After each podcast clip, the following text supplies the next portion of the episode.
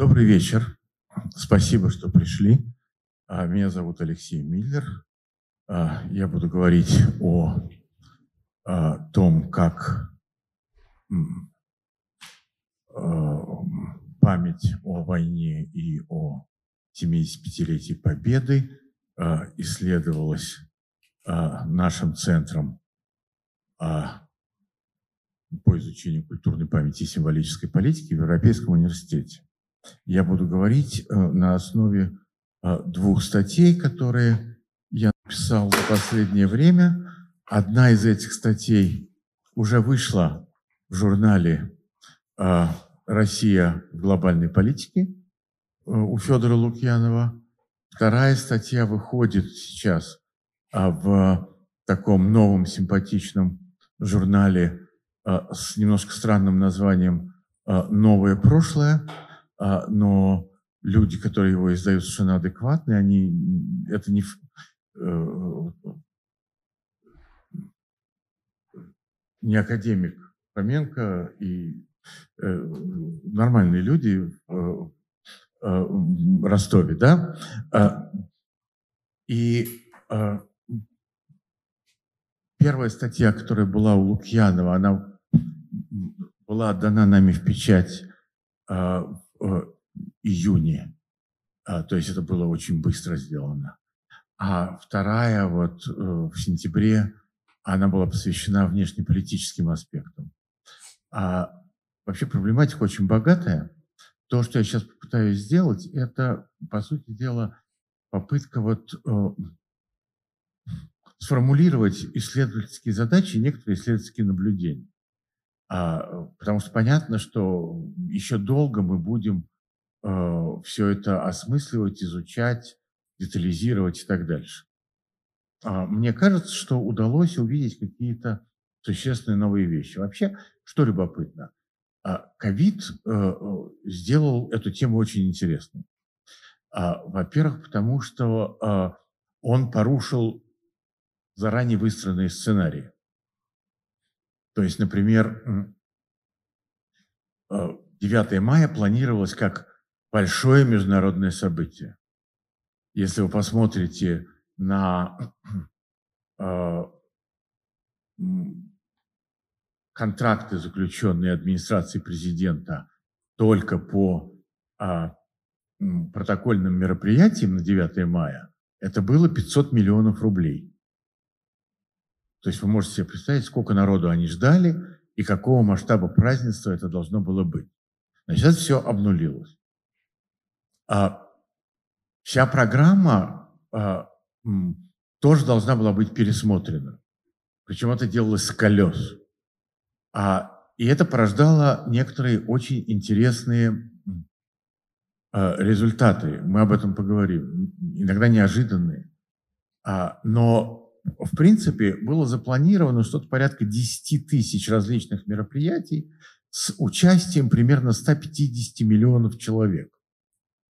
А, часть из них, существенная часть, в том или ином виде состоялась. То есть масштаб колоссальный. Да? А, что сразу бросается в глаза? А, первое, что существенно менялась э, адресация. Э, как бы всегда ветеран должен был рассказать молодым людям о нашей победе и о нашем пути к победе. Но это вот на самом деле был, вероятно, последний э, э, юбилей, когда э, ветеран-фронтовик вообще мог что-то рассказывать, просто в силу биологических причин, но как бы и не мог, потому что он сидел на карантине. А, но при этом а, обращенность к молодежи а, была зафиксирована а, в плане мероприятий очень жестко. Путин говорил еще в 2018 году, эстафету памяти принимают уже правнуки победителей, и эта память должна оставаться чисто объединять наше общество. В мае 2020 года Путин внес поправки в федеральный закон об образовании, и э, там понятие э, воспитание дополняется формулировкой о необходимости формирования у обучающихся чувства патриотизма и гражданственности, уважения к памяти защитников Отечества. А, и дальше у нас а, тема а, воспитания молодого поколения и а, то, как молодое поколение участвует в памяти о войне, а, это центральная тема э, не только этого года, но и законодательной деятельности. И, кстати, а, еще и такого политического мероприятия, которое было очень тесно сплетено с 75-летним юбилеем, а именно принятие поправок в Конституцию. Если вы помните, там одна поправка касается как раз того, что надо историю защитить. Мы об этом еще поговорим, от кого и как. А самое интересное а, трансформация при уходе в онлайн произошла с бессмертным полком. А, значит, а, принципе, вот а, что такое бессмертный полк? Это а, возвращение а, индивидуальности вот этому герою войны, да, он обретает лицо вот в этом шествии. Но при этом оказывается, что проговаривание истории этого конкретного человека в рамках шествия невозможно. А, то, как было запланировано а, проведение бессмертного полка онлайн, а, а, причем там были специальные приложения интегрированы во многие соцсети, кроме Фейсбука, а, Э, были вот эти платформы, где, э, то есть вы должны были прислать портрет, э, какой-то короткий рассказ, и это показывалось на экранах и так дальше. И вот вдруг оказалось, что у общества другой запрос. То есть это тоже состоялось, там было два с лишним миллиона анкет, но у общества оказался другой запрос, а именно проговаривание индивидуальных историй. То есть если эти истории прежде в основном проговаривались в рамках семьи, то сейчас народ понес их вовне.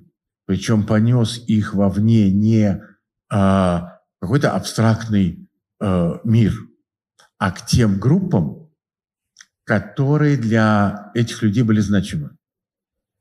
То есть обратите внимание, как много было публикаций а, о Э, предках героях войны э, в соцсетях, в том числе в корпоративных сетях, на корпоративных платформах э, или вот в таких соцсетях, как Facebook, когда ты френдам своим рассказываешь, да? То есть это оказалось очень значимо. И, конечно, мы это потом посчитаем и посмотрим с помощью компьютерных методов, но совершенно очевидно, что э, такие формальные параметры, как количество лайков, э, оно отличалось на порядок в сравнении с обычными постами того же автора. Этого было очень много, и это было очень значимо.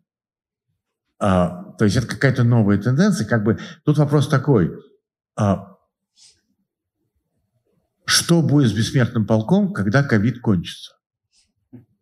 Потому что он не будет таким, каким он был до ковида. Потому что бессмертный полк до ковида – это формирование коллективного тела солидарного. А сейчас вот в онлайне э, э, он оказался индивидуализирован. И это казалось очень востребованным. Это первое. Второе. А, был четко сформулирован запрос на такую бюрократическую формулу использую, продление возраста героев. Это не я придумал, это взято из документа. А что имеется в виду? А, значит, у нас фактически те люди, которые воевали, а, они а, ну, уже в очень преклонном возрасте. Значит, мы их видели иногда в ролик телевидения на балконе, а перед ними вот эти вот артисты что-то исполняли с грузовика. А, с моей точки зрения, это было довольно странное мероприятие, но как бы Бог его знает, может, кому-то понравилось.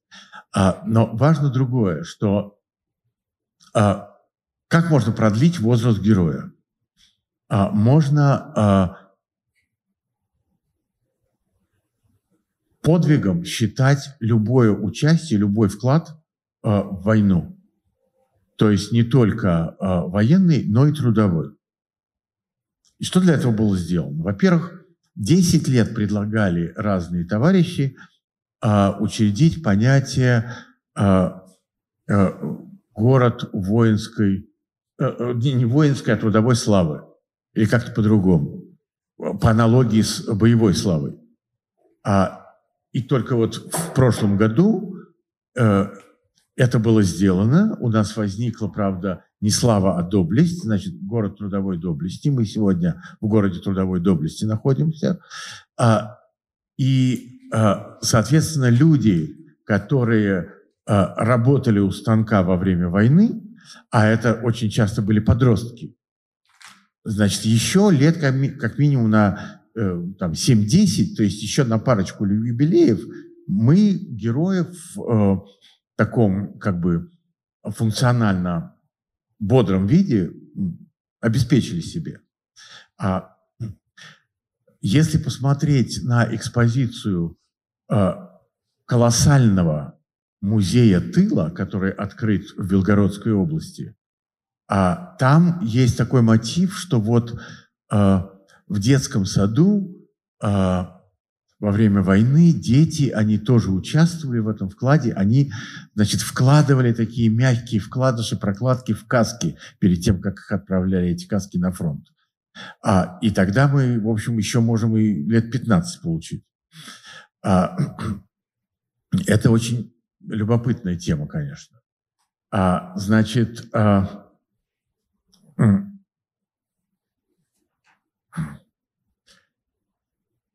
при этом вот наряду с каким-то бюрократическим измерением, вот я бы хотел подчеркнуть, что очень много вот этого личного подлинного участия.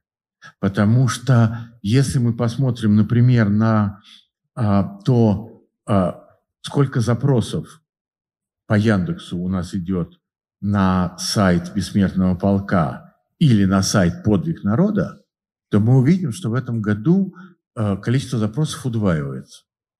То есть их было порядка 600 тысяч,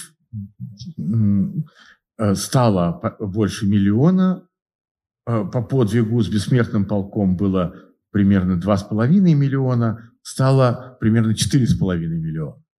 А, то есть это э, как бы никто же не заставляет людей. Они сами туда пошли. А, и это только Яндекс. Не все через Яндекс ищут. А, то есть это какой-то такой серьезный общественный запрос. Вот этот подвиг народа, который позволяет увидеть а, весь воинский путь человека – Э, с документами, а, которые с ним связаны и так дальше, вот этот запрос оказывается очень большим. Да?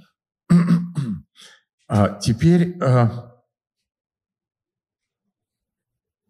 по внешнему как бы оформлению, хотя многое ушло в онлайн, тем не менее никто не отменял внешнего оформления праздника, в том числе на улицах городов.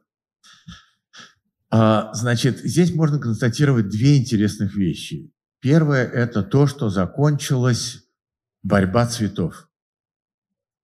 А, в принципе, а, вот, собственно, появление георгиевской ленточки – это было частью вот этой борьбы цветов, когда георгиевская ленточка позволяла вытеснить красный цвет. Не случайно коммунисты первые два года поносили Георгиевскую ленточку как могли.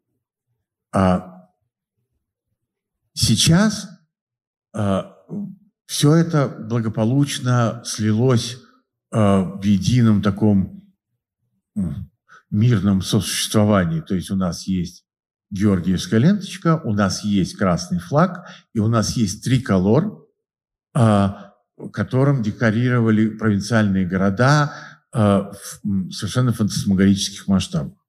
Причем часто. Там много чего было. У меня есть фотографии, они опубликованы вот в этом в этой статье «Россия в глобальной политике», как девятиэтажное здание, в каждом здании, в каждом окне здания флаг триколор. При этом, с учетом того, что улицы пустые, как-то такой сюр получается. Но это, в общем, очень значимая была вещь. Э, вот, то есть мы перестали э, воспринимать э, эти цвета как находящиеся в конфликте. А второе очень интересное – это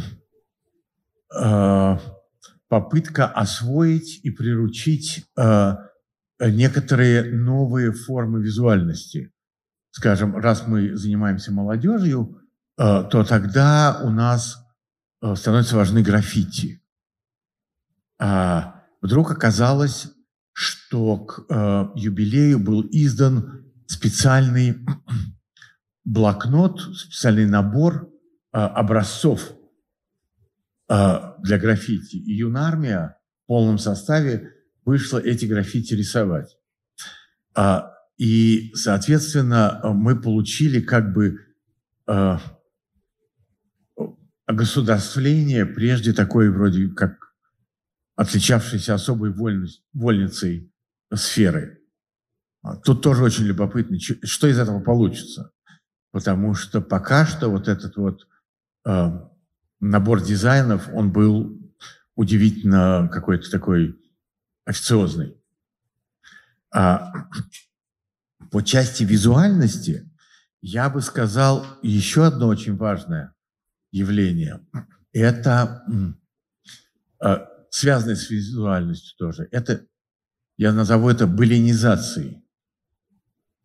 То есть в а, а, ассортимент супермаркетов вошла пилотка и вот всякие вот такие вещи, для детей особенно. То есть одеть ребенка в костюмчик э, э, времен Второй мировой войны, э, солдат Красной Армии, это э, как бы стал отчасти новой нормой. Э, по этому поводу происходила довольно забавная дискуссия, в рамках которой Э, я вот э, наткнулся на э, такой аргумент, который и позволил мне сформулировать этот термин – балинизация. Один папа, сфотографировавшись со своим ребенком вот в таком наряде, в ответ на какие-то критические замечания сказал, ну смотрите, мы же одеваем детей какие-нибудь доспехи рыцарей, даем им меч, щит – и они сражаются с драконом. Все нормально. И здесь тоже они сражаются с драконом и тоже его побеждают. Все нормально. То есть, как бы, на самом деле, если мы присмотримся, совершенно очевидно, что это же не только для детей, но и для взрослых. А, сравните советский кинематограф о войне и э, кинематограф о войне современного производства. То есть идея э, художественной достоверности там отсутствует как класс. Э, форма вся новая, она тоже куплена в Аршане. Э, там какие-то все время попаданцы, которые шел по улице, оказался в окопе и так дальше, и так дальше. То есть это все былинизация, да, это все сказка такая. А, и это, в общем, довольно любопытная вещь. Э, э, надо сказать, что есть и тенденции этому противоречащие, мы к ним еще придем. Но вот это мы должны увидеть, и это стоит изучать. А, плюс, конечно, Вторая мировая война э, у нас появилась в играх. Их, ее очень много в играх, самых разнообразных. Там тоже своя война идет. А, это все требует изучения, конечно и комиксы еще. А теперь а, а, из-за того, что вся очередность была нарушена, а, те или иные события как бы немножко потеряли, может быть, в значимости, в visibility, в такой заметности. Но два очень важных таких больших проекта, как бы э, вещественных, о них надо сказать, конечно. Э, первое – это э, э, храм. Э, он весь как бы напичкан цифровой символикой войны, там от высоты барабана до его диаметра и так дальше, и так дальше. Это все там какие-то символические цифры. А в связи с храмом неожиданно возникла а, тема, которая обычно была очень заметной, а в этот раз почти совсем отсутствовала.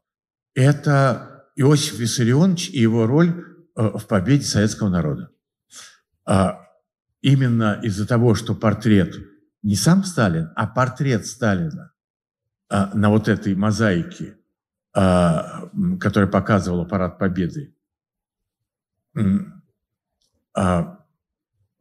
появился, это стало предметом обсуждения, люди узнали про храм а, и узнали потом про то, что и эту мозаику, и мозаику с Путиным убрали. Что, кстати, говорит о том, а, что в рамках этого процесса э, было много самодеятельности.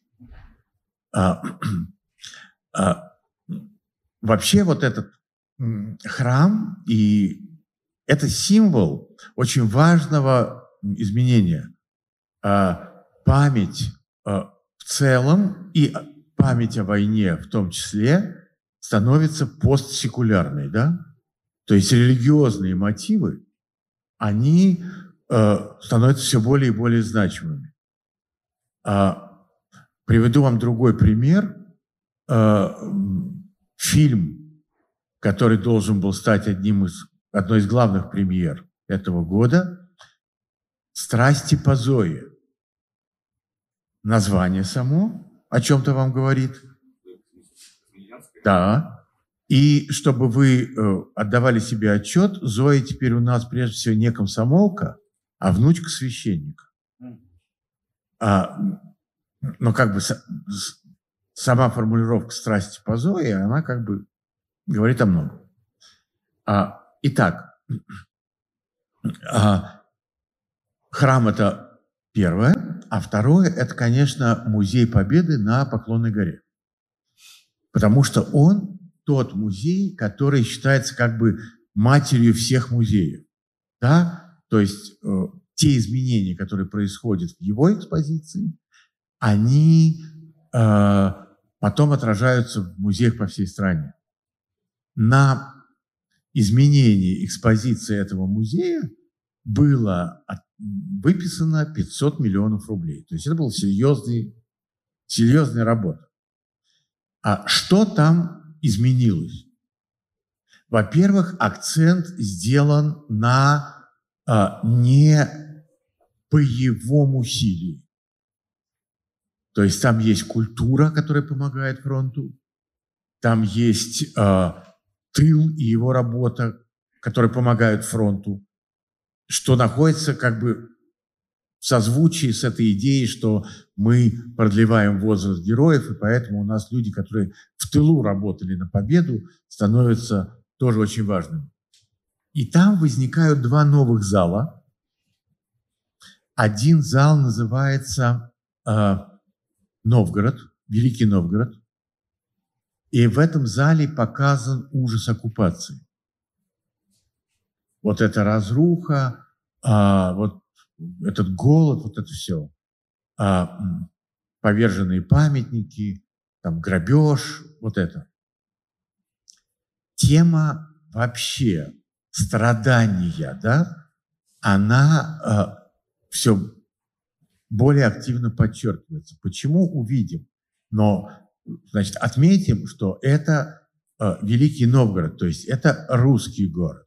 Это город в Российской Федерации, русский город, вот он страдает. То есть мы там, это не показано на примере Киева, например, какого-нибудь, да? потому что происходит национализация памяти и разделение. И второй зал а, – это зал а, освобождения Европы. В этом зале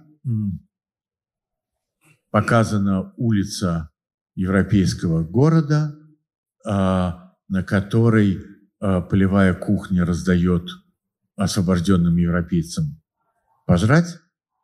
И это очень важный мотив, потому что там просто в экспликации сказано о том, что вот это рассказывает о том, как Красная Армия помогала а, там, едой, медикаментами, еще чем-то, а, даже жителям тех стран Европы, которые участвовали а, в коалиции а, с нацистской Германией.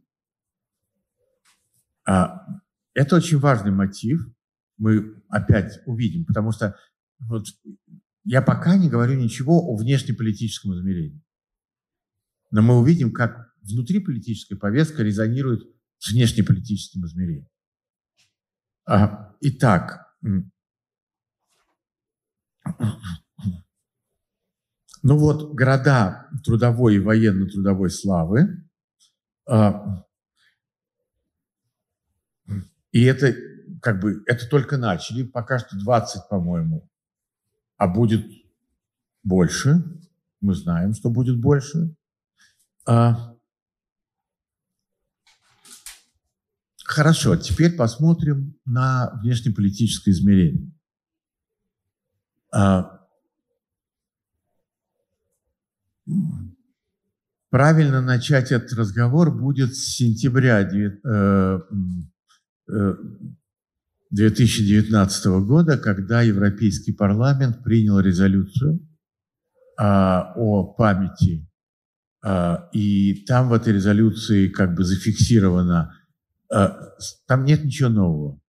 А, там говорится о двух тоталитаризмах, которые развязали войну, что о том, что пакт Молотова-Риббентропа как бы вот был спусковым крючком войны, что если бы не подписали, ее бы и не было.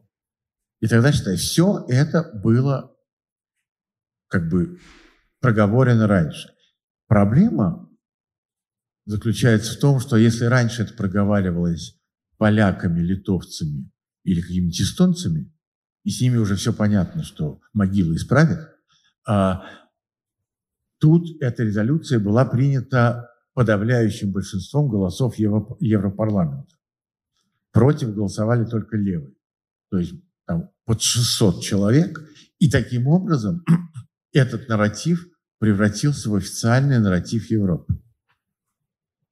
А, надо сказать, что это прошло по первости незамеченным. В октябре 2019 года, а, как, во время Валдайского клуба, Путина спросили про эту резолюцию, и было совершенно очевидно, что он вообще не понимает, о чем его спросили.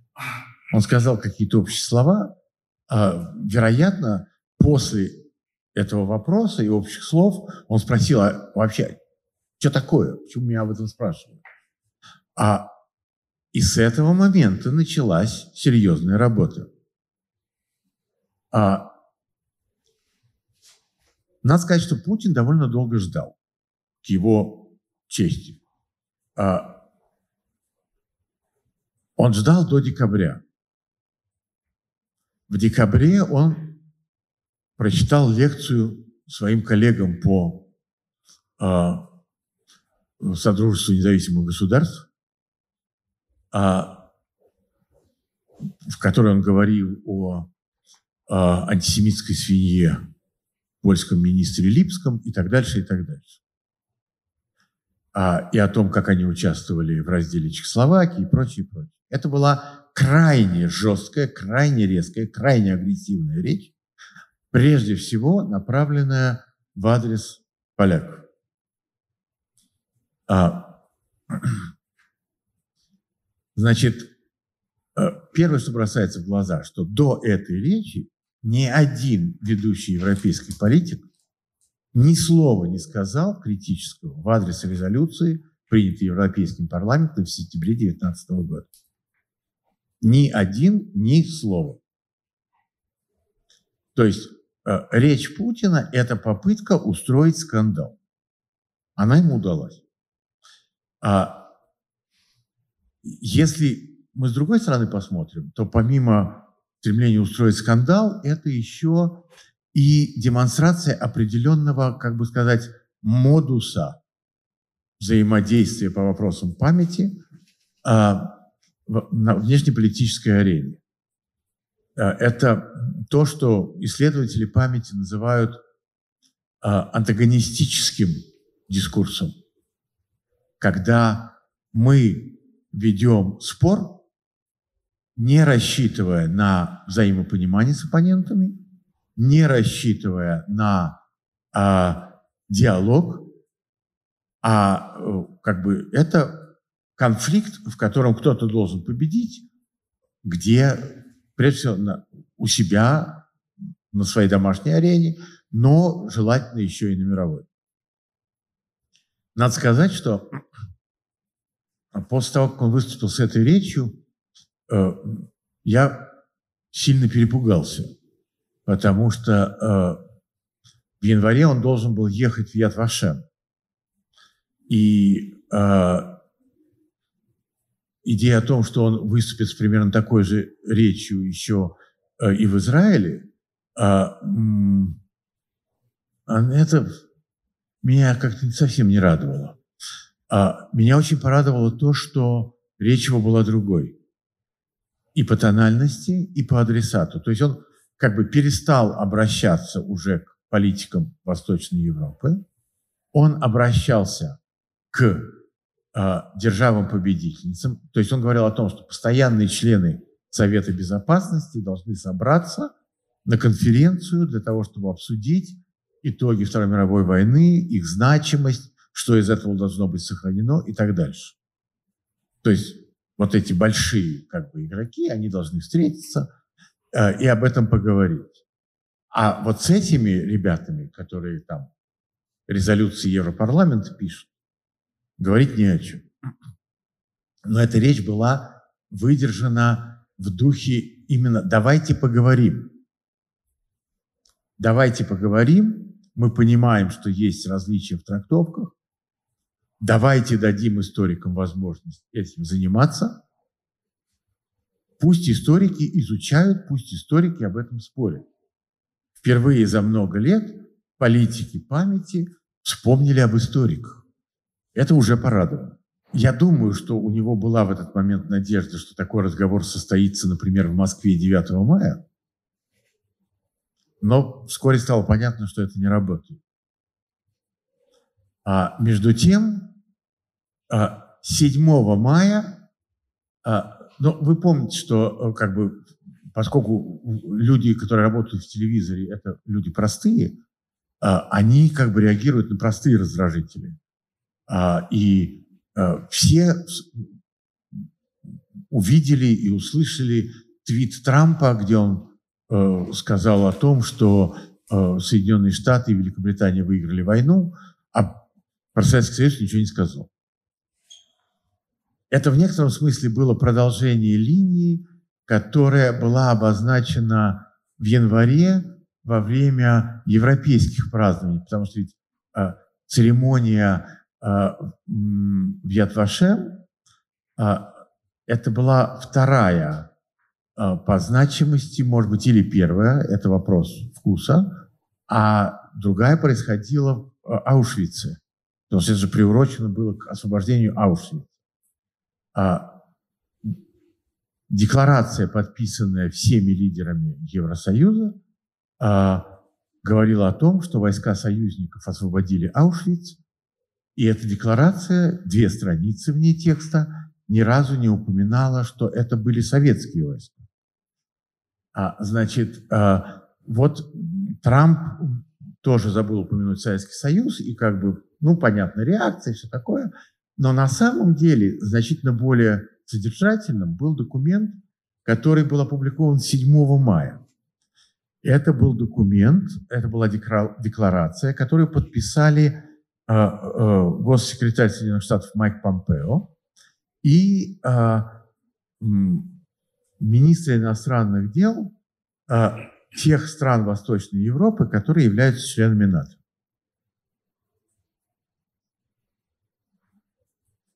И вот а, если мы посмотрим на развитие дискурса памяти о Второй мировой войне, то мы увидим, что это очень важный новый шаг. Итак, есть европейский дискурс о войне, который существует в 80-е и 90-е годы прошлого века, в центре которого стоит уникальное преступление, а именно Холокост, а, и ответственность за него. То есть европейцы работают с памятью, критический патриотизм, как мы могли такое допустить, как в Европе с нашим участием и при нашем попустительстве произошло то, что произошло. А Холокост преступлений и преступлений, он в центре этого фрейма, и тогда в центре этого фрейма неизбежно, если у вас Холокост и Аушвиц как его символ, то тогда неизбежно в центр этого фрейма попадает советский солдат, который освобождает этот лагерь и прекращает этот Холокост. То есть это советский солдат э, в его положительной роли. А другой фрейм а, ставит в центр начало войны.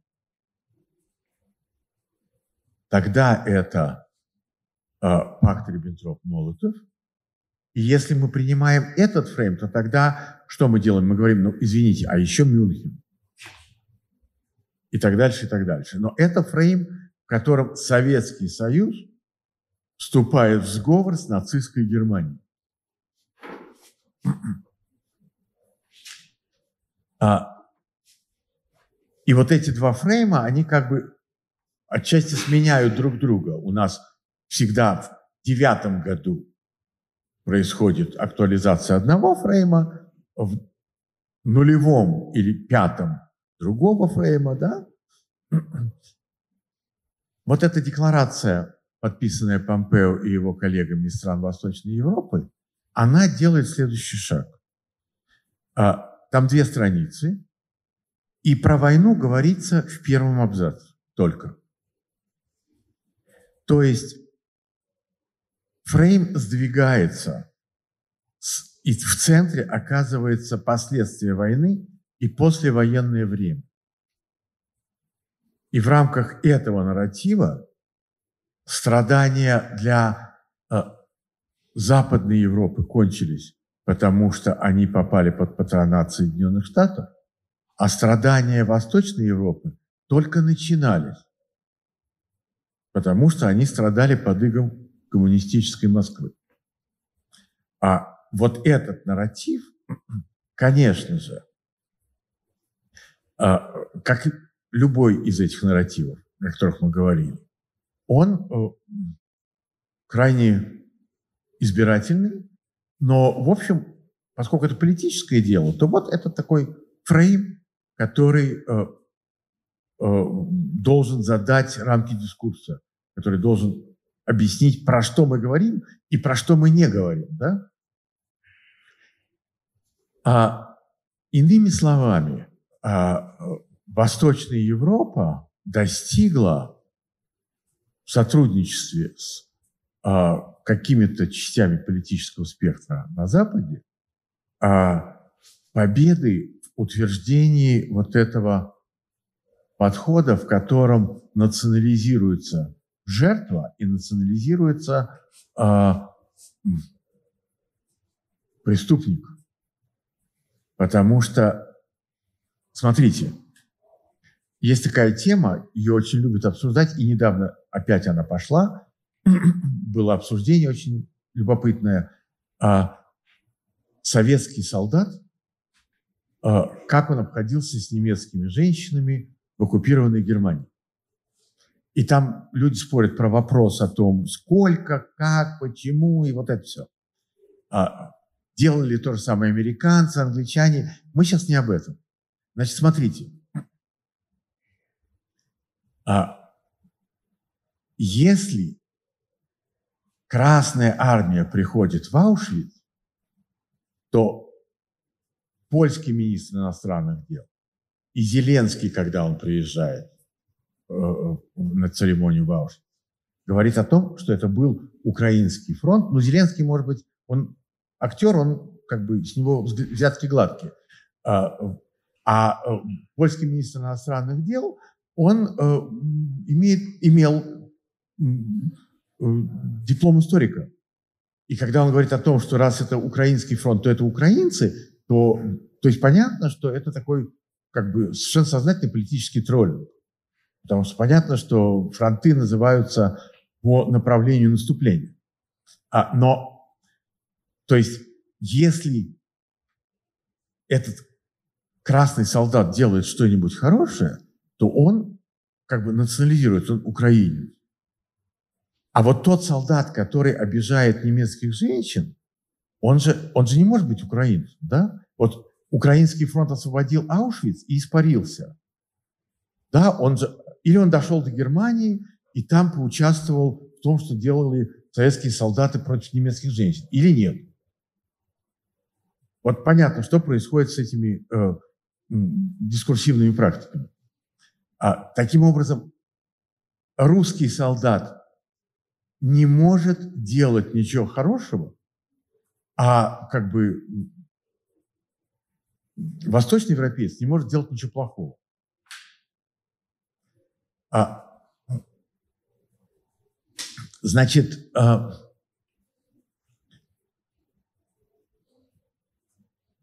в ситуации, которая вот сейчас возникла, понятно, что она усугубилась а, резким пике отношений России с Западом после 2014 года, кризиса вокруг Украины, присоединения Крыма, вот этих всех вещей. То есть сегодня как бы э, э, политически слишком высокая цена э, говорит, что с Россией э, надо иметь э, хорошие отношения. Да? Таких людей на Западе почти не осталось. А как это будет развиваться, увидим, но то, что это отражается на э, политике памяти, это совершенно очевидно. А, и таким образом, а, вот здесь мы вдруг видим, как внешнеполитическая повестка и внутриполитическая повестка начинают сопрягаться. Почему тема страдания так акцентируется? А, она акцентируется, конечно, не только в фильмах. Обратите внимание, открыли архивы. В Советском Союзе архивы, в которых рассказывалось о преступлениях, которые совершали литовцы, украинцы, латыши, они были закрыты, потому что это была братская семья советских народов. Потом, долгое время, после того, как братская семья советских народов разошлась, а, они продолжали оставаться закрытыми. То есть как бы выяснение вопроса, что, оказывается, Хатынь спалили украинцы, а, понятно, что не все украинцы, а специфические украинцы и так дальше. Это как бы совсем недавнее время, да? Ведь а, обратите внимание, что у нас вот весь этот вал и создание даже структур, которые должны исследовать преступления того времени. Пострыкин создал отдельный отдел. Ну, как бы всегда в таких случаях надо внимательно читать название, потому что там и отдел по, по исследованию преступлений, и это э, то, что они будут поставлять э, материал для того, чтобы показать, какую роль там латышские полицейские или э, украинские э, полицейские играли и так дальше, и так дальше, а он еще дополнен э, э, преступлениями против памяти. То есть он еще и полицейскими функциями внутри нашей э, страны наделен. как бы всегда, когда возникает новая бюрократическая структура, она очень озабочена тем, чтобы оправдать свое существование, да, а вот этот мотив секретизации памяти, да, обратите внимание,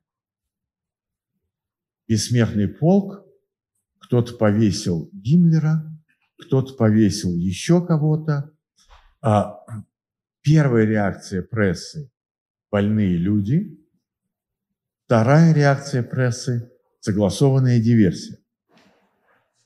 А сразу пресс-конференция, которая говорит о атаках на сайты Бессмертного полка, сразу какие-то процентные э, показатели, что в основном это из Западной Европы и из Соединенных Штатов, э, атаки и так дальше, и так дальше. То есть э, вот этот мотив защиты памяти, мотив памяти под атакой – и это под атакой внешних сил с ее внутренними пособниками, он у нас есть, да, и плюс у нас есть отдел Бастрыкина, да, то есть это такая потенциально э, как бы очень неприятная вещь.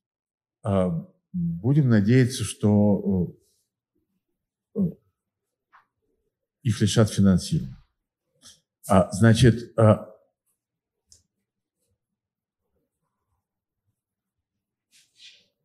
Вот если мы вспомним, как Путин ездил к Туску в 2009 году. А Туск там говорил о двух тоталитаризмах. А, Туск там говорил о том, что Красная Армия не могла освободить, потому что сама не была свободна. А Путин стоял рядом и кивал. А, и говорил про Мюнхен и так дальше. То есть все те вещи, которые говорятся сейчас, говорились тогда. В чем разница? В том, что тогда они оба говорили эти вещи и добавляли, но мы это все должны преодолеть, мы должны путем диалога добиться взаимопонимания и идти дальше, и сотрудничать, и так дальше. Значит, теперь у нас повестка политическая пуста, то есть никакого сотрудничества нет. А Европа от э, Владивостока до Лиссабона сейчас ничего, кроме улыбки, не вызывает. А, и проговаривание всех этих тем уже ведется в другом регистре и в другом режиме. При этом, что любопытно, что в этом диалоге почти не участвуют, ну или не диалоги, взаимодействия, почти не участвуют политики из Западной Европы, ведущие.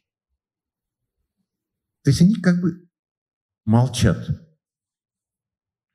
Это тоже очень показательно, потому что, с моей точки зрения, наши вот классификации, что у нас есть э, такой космополитический э, регистр, есть у нас антагонистический, э, потом агонистский, то есть давайте поговорим не для того, чтобы договориться, а для того, чтобы лучше понять друг друга. А, агонизм – это диалог, который предполагает, что да, у нас разные взгляды, и они останутся разными. Но, несмотря на это, мы можем жить вместе и находиться в каком-то состоянии продуктивного взаимодействия. Да? То есть как, как бы это хорошая сторона политики. Да? Мы же все время что-то делим. Как, что такое политическая жизнь? Мы все время делим доступ к власти, да, соответственно, бабло и так дальше, и так дальше. Но как-то, если у нас преобладает все-таки агонизм, то мы э, можем функционировать так, что проигравший э, не топится сразу в пруду, да? И это другая культура политическая.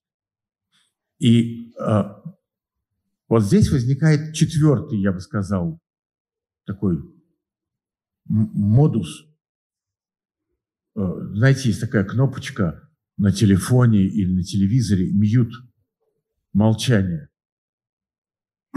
И это очень показательная вещь. Как бы объяснить это молчание, э, проинтерпретировать его, тоже довольно любопытно. А, значит, э, в заключение, что я хочу сказать. А, совершенно очевидно, что а, наследие, память о Второй мировой войне – это разговор на самом деле а, прежде всего о том, имеет ли Россия право претендовать на тот статус международных отношений, на который она претендует.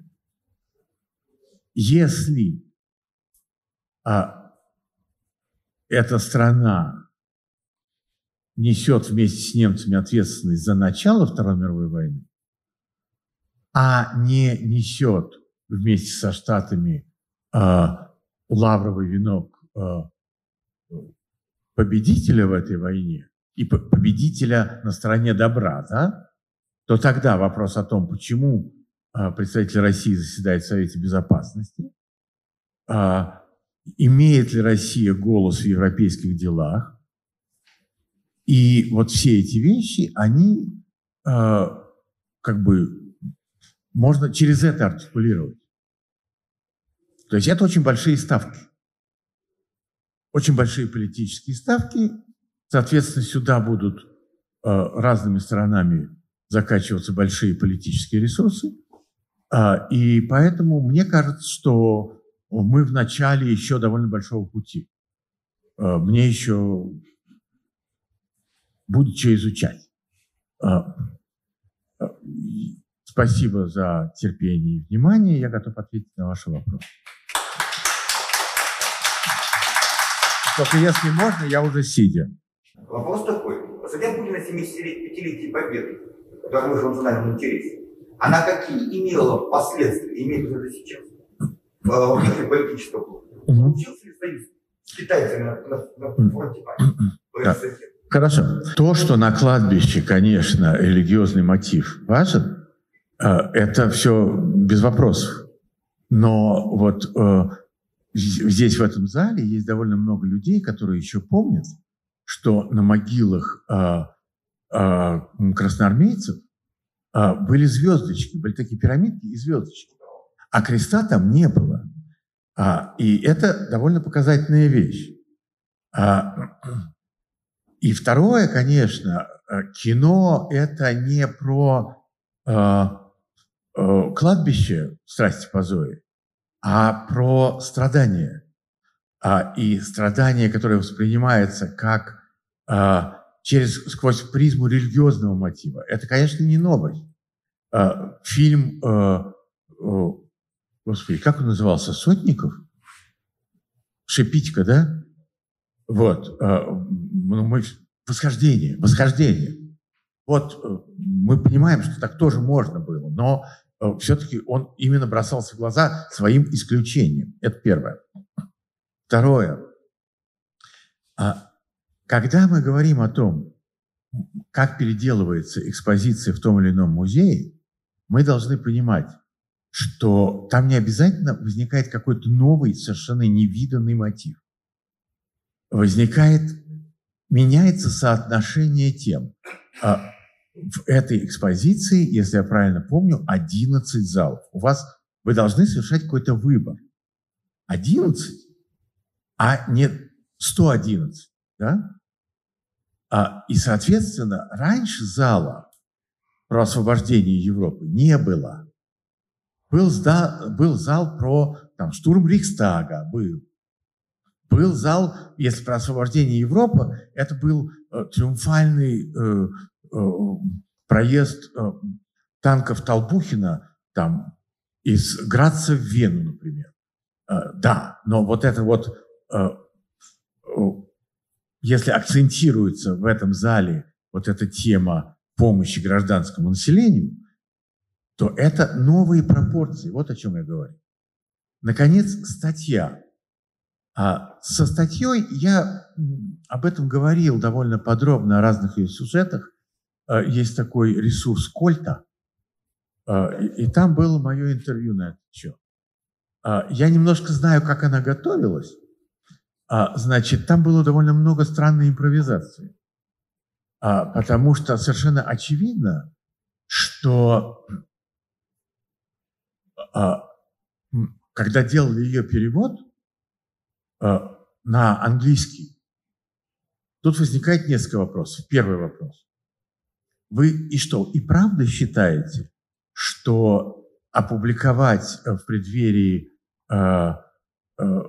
избирательной кампании президента Соединенных Штатов, тем более такой избирательной кампании у, у них сейчас идет, вот такую статью, это привлечет широкое внимание э, американской общественности, да она ее не заметит.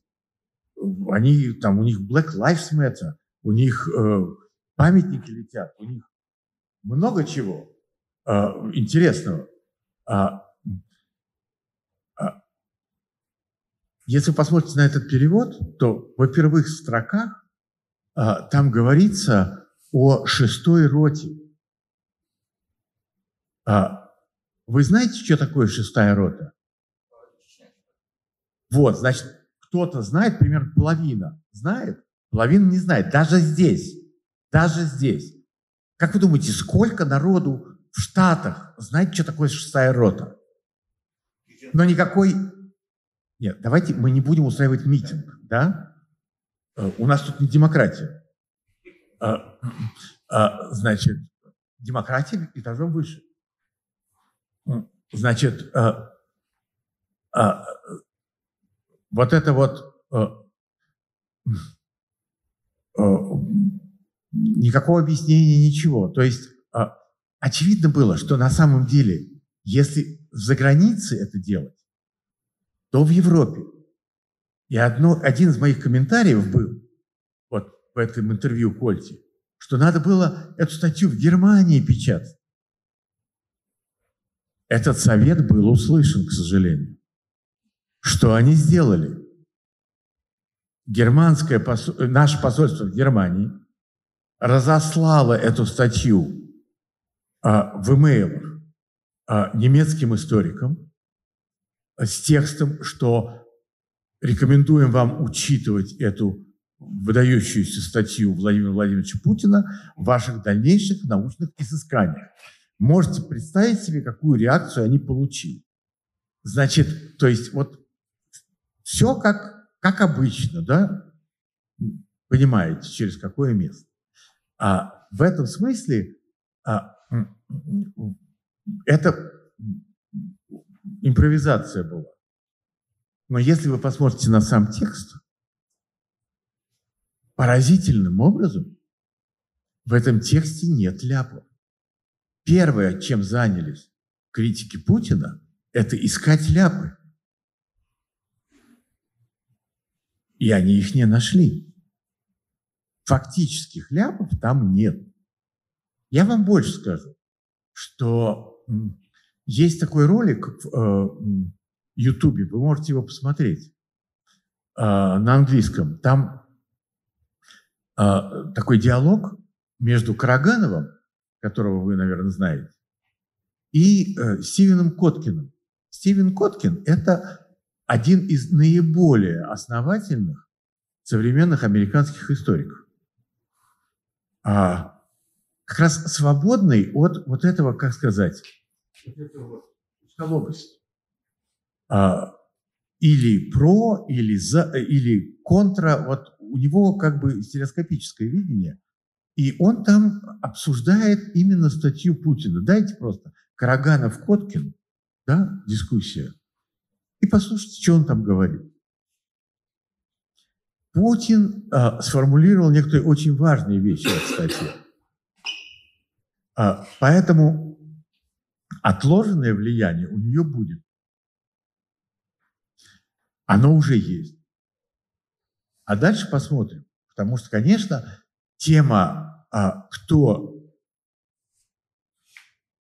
э, как это дошло до Второй мировой войны, да, потому что ведь на самом деле, обратите внимание, что э, историки, они, в общем, э, если вы спросите, а есть ли у нас однозначное э, мнение по поводу того, как началась Первая мировая война?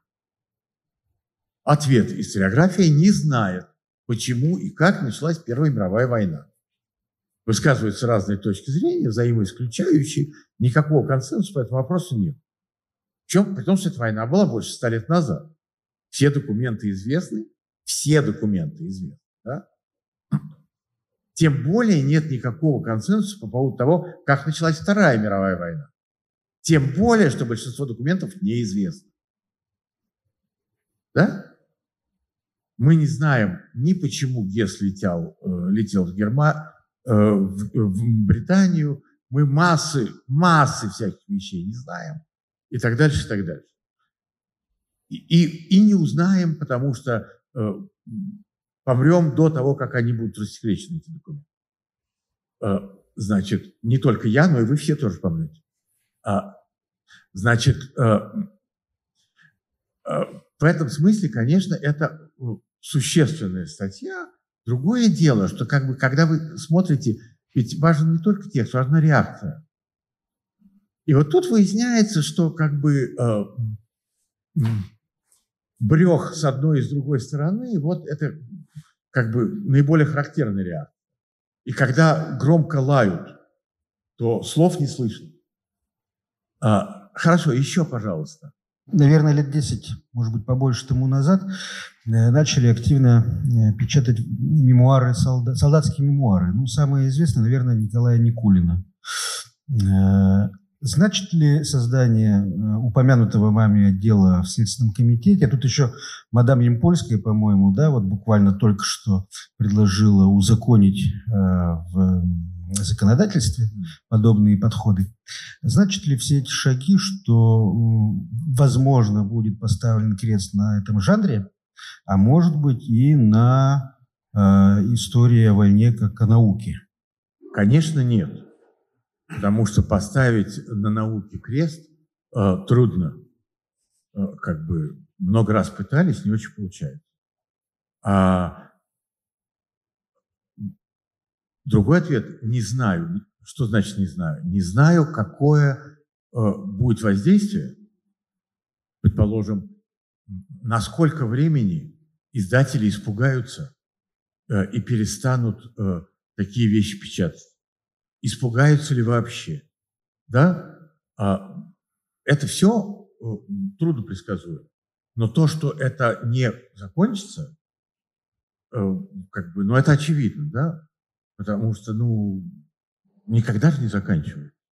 А у меня два вопроса, как вы сказали, можно попробовать. Первый вопрос. Э, очевидно, что действующая власть в лице с господином Путиным из темы Великой Отечественной войны формирует национальную идею, которую хорошо и крепко вдалбливают э, в головы там, поколения. Как вы оцениваете данную национальную идею? Возможно ли она место быть и второй вопрос. Э, к юбилею Победы журнал «Дилетант» сделал специальный выпуск Алексей Венедиктов. Читали вы его? Как оцениваете? Понравился? Если а, читали. Да, ответ на второй вопрос. Не читал, поэтому не оцениваю. Значит, первое. А национальные идеи нужны. Без этого не обходится. Второе.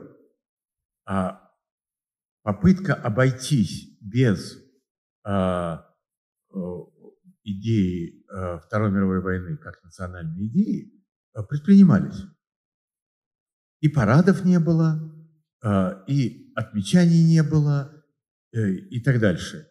То, что от этого отказался тот человек, который пытался без этого обойти, да, в центре который, имени которого мы находимся, да, показывает, что как бы, вероятно, он оценил свою политику памяти начала 90-х как ошибочную. А теперь я вот вам дам один простой пример. А, мы сейчас делаем такой проект, а, мы пытаемся посмотреть, как а, работает политика памяти в регионе. И среди прочего, одно, одна из составляющих исследования – это интервью с людьми, которые ну, либо участвуют в этом, либо как бы следят за этим, наблюдают в регионах за них. И вот возьмем юг России. Вот у нас есть э, память, например, о Кавказской войне. которая, разумеется, очень больной вопрос для Юга России. А, там, для разных регионов по-разному, но для всех по- по-своему больной. И совершенно понятно, что как бы э, при том, что там, например, в самой Адыгее в шествии в память о э, Кавказской войне участвуют и адыги, и казаки, хотя есть места, в которых казаки не участвуют, но вот в Майкопе участвуют, а как бы все равно это как бы память о том, как русские и адыги воевали друг против друга. А Вторая мировая война – это война, в которой мы все вместе воевали на правильной стороне. А особенно вот в этих полиэтнических регионах. Конечно, при ближайшем рассмотрении оказывается, что не все и так дальше. Но тем не менее, все-таки а, это вот такой как бы объединяющий мотив.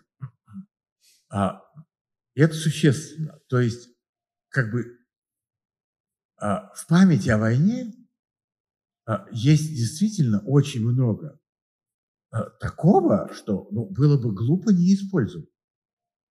В принципе, мы же очень глупо обходимся со своей памятью. Вот там лет сколько, восемь назад вышла книжка Доминика Ливина «Война России с Наполеоном». И у нее был подзаголовок «Подлинная история войны и мира». И вся книжка построена как объяснение, почему не прав Толстой. Ведь мы же историю войны и мира знаем от Толстого. И она нас вполне устраивает. А еще там советская власть, опершись на Толстого, еще там как-то упростила все это. И у нас там получилась дубина народной войны. Вот если помните, было когда празднование столетия, ну, как 200-летия. Там они даже положили дубину в экспозицию и утверждали, что она оригинальная. Вот в бывшем музее Ленина был музей войны 12 года, и там лежала дубина под стеклом. А, и вот это вот все, и там понятно, что вот у них там а, русские генералы, которые глупости советуют, и только вот Кутузов пришел, прогнал французов, лег и помер. И как бы на этом все закончилось. А, а Ливин говорит, а почему вообще, это как рассказать историю Великой Отечественной войны, э, условно говоря, до Курской битвы. А весь европейский поход, освобождение Европы, вот это все куда-то улетучилось. Потому что Толстой не любил Александра, и, получалось, не любил Барклая, и вообще работал уже в рамках вот этого такого национализирующего мифа, довольно примитивного. А, ну, у нас сколько вещей, которые мы могли бы использовать. Казалось бы, Первая мировая война. Тоже хорошо все вместе воевали. Народы Российской империи. Да, били немца, если получалось. Лучше получалось бить австрийца. Но э, как бы а, попробуйте это использовать, если про эту войну толком никто не помнит. Это вот только за последние лет пять там повесили всех этих досок и поставили всех этих памятников. А до этого ничего этого не было. А Вторая мировая война, она живая память. И было бы странно, а как ее не используют? Как соотносится с нынешним внешнеполитическим курсом политики памяти а, статья 67 Конституции Российской Федерации, там пункт 2 и 3 о подвиге народа, защите памяти народа и так далее? Мне кажется, ну, нелепая, в общем, вещь-то. А, но как бы многие из этих поправок были как бы за все хорошее против всего плохого, да, и пенсию нам индексируют, и там еще чего-то. Ну, как-то, ну, э, к политике памяти это большого отношения не имеет. Другое дело, как это будет воплощаться в конкретные законодательные акты. Вот если под флагом такой поправки в Конституцию начинает работать отдел Бастрыкина, то тогда уже как-то немножко напрягает. Да? Первый вопрос про, ну вот вы рассказали про Новгород, да, что экспозиция Новгорода. а, и она посвящена страданию, а не, не является ли вот это посвящение страданию, это некая от, отход от воениза, от милитаризации какой-то, а наоборот попытка вызвать сочувствие некое там у тех же европейцев, что как бы мы же не только тут такие завоеватели, да, освободители, там не только мы такие, то есть мы да, еще и слабые, мы не всегда в сильной позиции. Вот. Ну и второй вопрос, это вот вообще насколько должно пройти лет, чтобы мы о войне могли как об истории говорить, а не как о политике. То есть я так понимаю, что даже мы еще о Отечественной войне 812 года не совсем можем аполитизированно говорить. Сколько нужно лет? 400, 600, там сколько? А, смотрите, а, да, подчеркивается страдание, да, это, а, понимаете, в том, как мы говорим об этих вещах, происходит масса разных изменений, которые часто можно только обозначить, понимаете как, импрессионистических очень трудно формально а, описать. Вот смотрите, например, а, если мы возьмем ситуацию на, скажем, 2005 год, можем ли мы сказать, что русский народ простил немцев на 2005 год? Мне кажется, что да. А, в общем, в этом нарративе как бы никто немцам ничего толком не предъявлял. Наоборот, как бы было такое сотрудничество, там, да, а, модернизация и так дальше. А, и как бы его, как бы у русского человека были два образа немцев всегда. Один – это такой дельный, энергичный, э, умеющий делать работу, или там знающий, как смешивать порошки, потому что еще аптекарь был немец, да? А, либо немец со шмайсером, как закатанный на стерке, в этих сапогах и так дальше. И совершенно очевидно, что в 2005 году абсолютно доминировал вот этот образ э, вот этого немца-аптекаря. А, или, вот, механика. или механика. Больше вам скажу. Вот Volkswagen, когда открыл завод в Калуге, он изначально привез туда контролировать работу русских рабочих на конвейере, а это были именно русские рабочие. Они наняли ребят из Средней Азии подметать цеха, а русских ребят работать на конвейере. А вот как бы бригадиров, которые должны были контролировать, они с дуру наняли Э, из Чехии, с заводов «Шкода», которые тоже были их. И русский рабочий очень четко сказал, что вот эти чехи не будут меня учить, как работать. И там доходил до мордобоя. Но когда они поняли, что что-то не работает, и привезли инженеров из ГДР, бывшей, еще немножко умеющих по-русски, Русский, ну это другое дело, это понятно. Немец настоящий, как бы может научить. А вот это было, да? А теперь посмотрите, как вернулись в наши, в наше публичное пространство, в наши воспоминания о войне, в наши диалоги. Вот этот немец как а, человек, осуществляющий войну на уничтожение на Востоке. Все эти рассказы, как немец вошел в избу, лег спать, ребенок заплакал, он встал, разбил ребенку голову об косяк, лег спать, вот это вот все. Вы понимаете? А, это, это вот, вот память, она никогда не заканчивается. А, вот вы говорите, сколько должно пройти времени? Да не важно, сколько времени проходит, да? А, вы все время, память, она все время так или иначе, вы оттуда что-то вытягиваете для своих политических нужд. В тот момент, когда вот сейчас мы как бы окончательно прощаемся с идеей дружественной нам Европе, Германии. Обратите внимание, вот когда мы спорили, например, ругались с эстонцами по поводу бронзового солдата. Помните такое дело? Как был построен этот диалог? Мы же не пытались объяснить эстонцам, что они плохие ребята. И так было понятно, что они плохие ребята. И так было понятно, что эстонцы с нами не согласны. То есть мы только устраивали какие-то демонстрации там Там можно было, там, я не знаю, чем-нибудь покидать в эстонское посольство.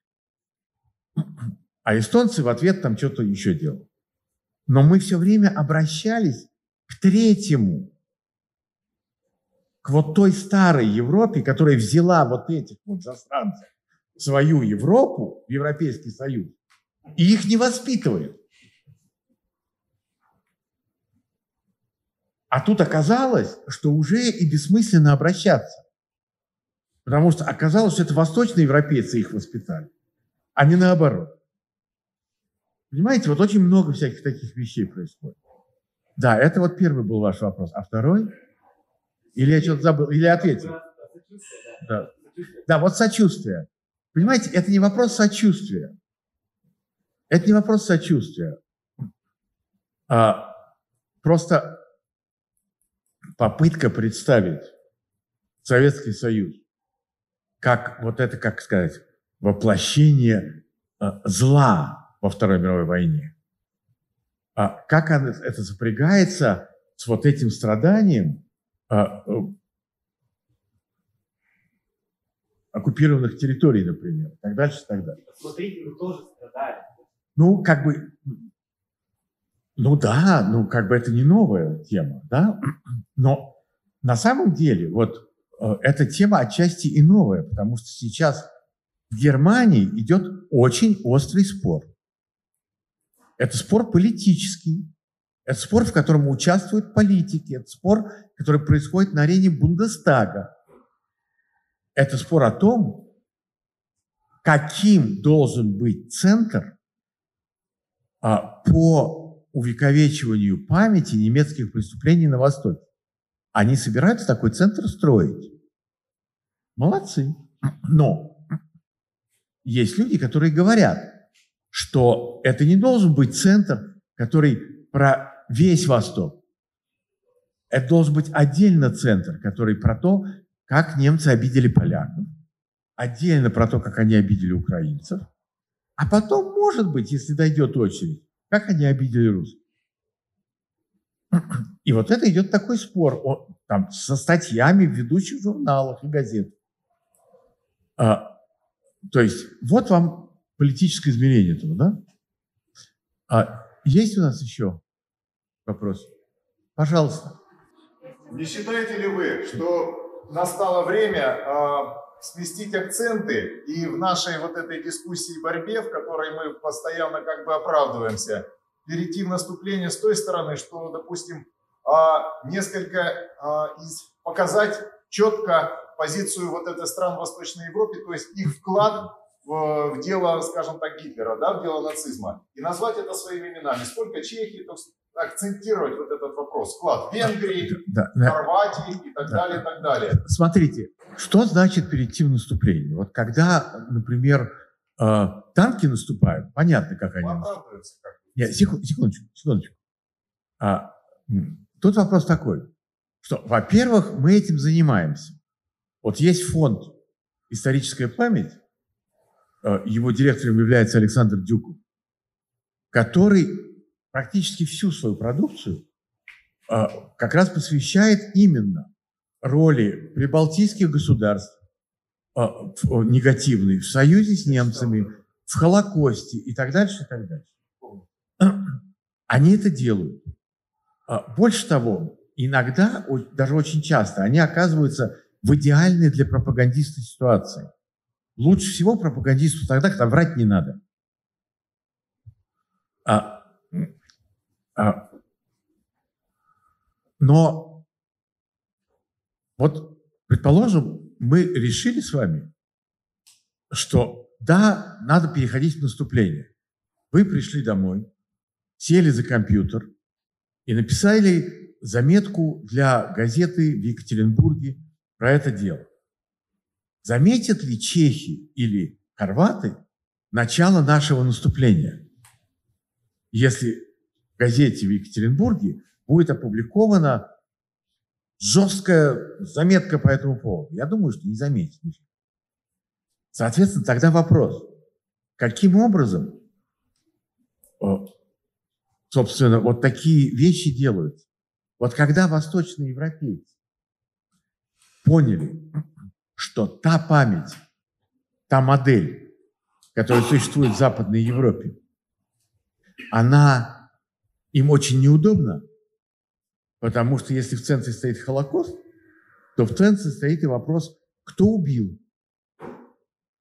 А когда возникает вопрос, кто убил не в Аушвице, а на полях Восточной Европы и во врагах, то тут сразу выходит на первый план местное население, которое с достаточно большим энтузиазмом участвовало.